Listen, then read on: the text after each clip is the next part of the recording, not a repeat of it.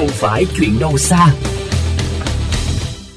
Thưa quý thính giả, trong bối cảnh dịch Covid-19 diễn biến phức tạp tại nhiều tỉnh thành, một trong những vấn đề được dư luận quan tâm chính là xử lý rác thải tại các cơ sở y tế, đặc biệt là các cơ sở cách ly tập trung. Bởi nếu không có những quy định chặt chẽ, quy trình thu gom, vận chuyển và xử lý không nghiêm ngặt, thì đây có thể sẽ là nguồn lây lan dịch bệnh ra cộng đồng. Vậy làm thế nào để xử lý tốt rác thải tại các khu cách ly, tránh lây lan dịch bệnh? Câu trả lời sẽ có trong chuyên mục Không phải chuyện đâu xa. Mời quý thính giả cùng theo dõi.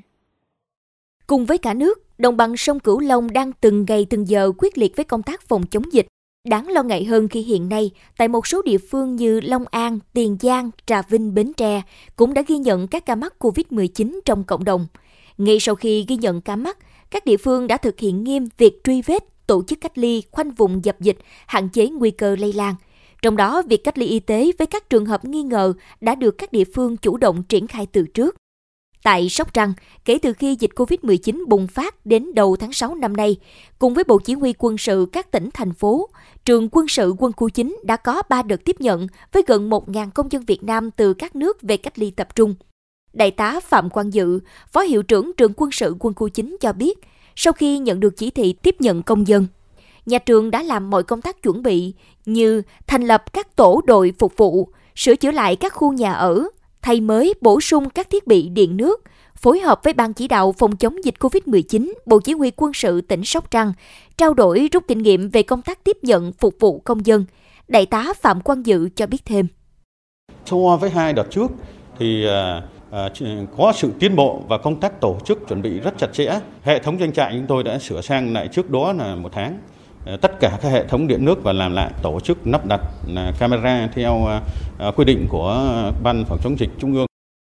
Ngoài nhiệm vụ đảm bảo an toàn và điều kiện sinh hoạt cho người dân tại các khu cách ly, thì việc xử lý rác thải sao cho hiệu quả, không lây lan dịch bệnh cũng là một trong những công tác được chú trọng hàng đầu. Bởi rác thải y tế tại các khu vực cách ly được xếp vào loại rác thải nguy hại, tiềm ẩn nhiều nguy cơ lây lan dịch bệnh. Trên địa bàn tỉnh Hậu Giang, đến nay toàn tỉnh đã tổ chức cách ly tập trung 2.239 người. Việc thu gom xử lý rác thải tại các khu cách ly tập trung cũng được kiểm soát chặt chẽ, đảm bảo đúng quy định. Điển hình như tại khu cách ly tập trung của trường cao đẳng cộng đồng, rác thải sau khi được thu gom sẽ được vận chuyển về bệnh viện đa khoa tỉnh xử lý. Rác thải tại khu cách ly tập trung ở xã Hòa An sẽ được Trung tâm Y tế huyện Phụng Hiệp xử lý. Riêng rác thải ở các khu cách ly khác của địa phương sẽ được đưa về xử lý tại trung tâm y tế.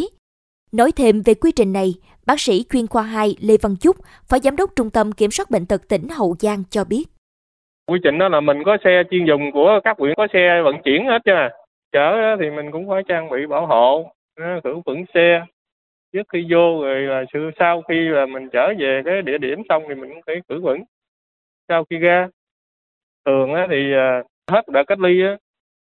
ờ, chỉ khẩu trang thì mình phải xử lý các cái bộ đồ á, mà sau khi mà các anh em làm nhiệm vụ thì mình phải xử lý theo đúng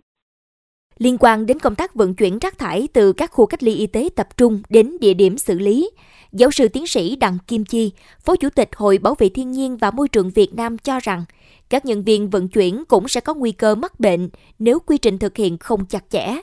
Vì vậy, cần hết sức kỹ càng trong công tác bảo hộ cho đối tượng này. Trong công tác vận chuyển thì nó có liên quan đến nguy cơ lây nhiễm đối với những nhân viên ở môi trường.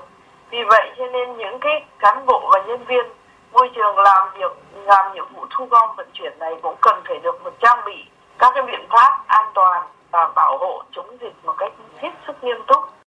Vừa qua, Bộ Tài nguyên và Môi trường cũng đã có văn bản số 2743 về tăng cường phối hợp trong xử lý chất thải y tế phát sinh do dịch COVID-19. Trong đó đề nghị các tỉnh thành phố ưu tiên xử lý chất thải y tế theo mô hình cụm cơ sở y tế để đảm bảo khoảng cách thu gom ngắn nhất từ nơi phát sinh tới cơ sở xử lý. Bên cạnh đó, các cơ sở y tế và khu vực cách ly tập trung cần phải bố trí các điểm thu gom, lưu trữ khẩu trang y tế theo đúng quy định, hướng dẫn người dân đến các cơ sở thăm khám trước khi ra về, phải thải bỏ vào các thiết bị lưu chứa chất thải y tế để xử lý, đảm bảo yêu cầu về bảo vệ môi trường và ngăn ngừa nguy cơ phát tán mầm bệnh. Thưa quý thính giả, nhằm nâng cao nhận thức của người dân trong bảo vệ môi trường, giảm ô nhiễm tại các dòng sông, kênh, đoàn viên thanh niên ở thành phố Ngã Bảy thực hiện mô hình bảo vệ dòng sông, khai thông dòng chảy. Qua một năm thực hiện, mô hình này đã phát huy hiệu quả, lan tỏa thông điệp ý nghĩa đến cộng đồng.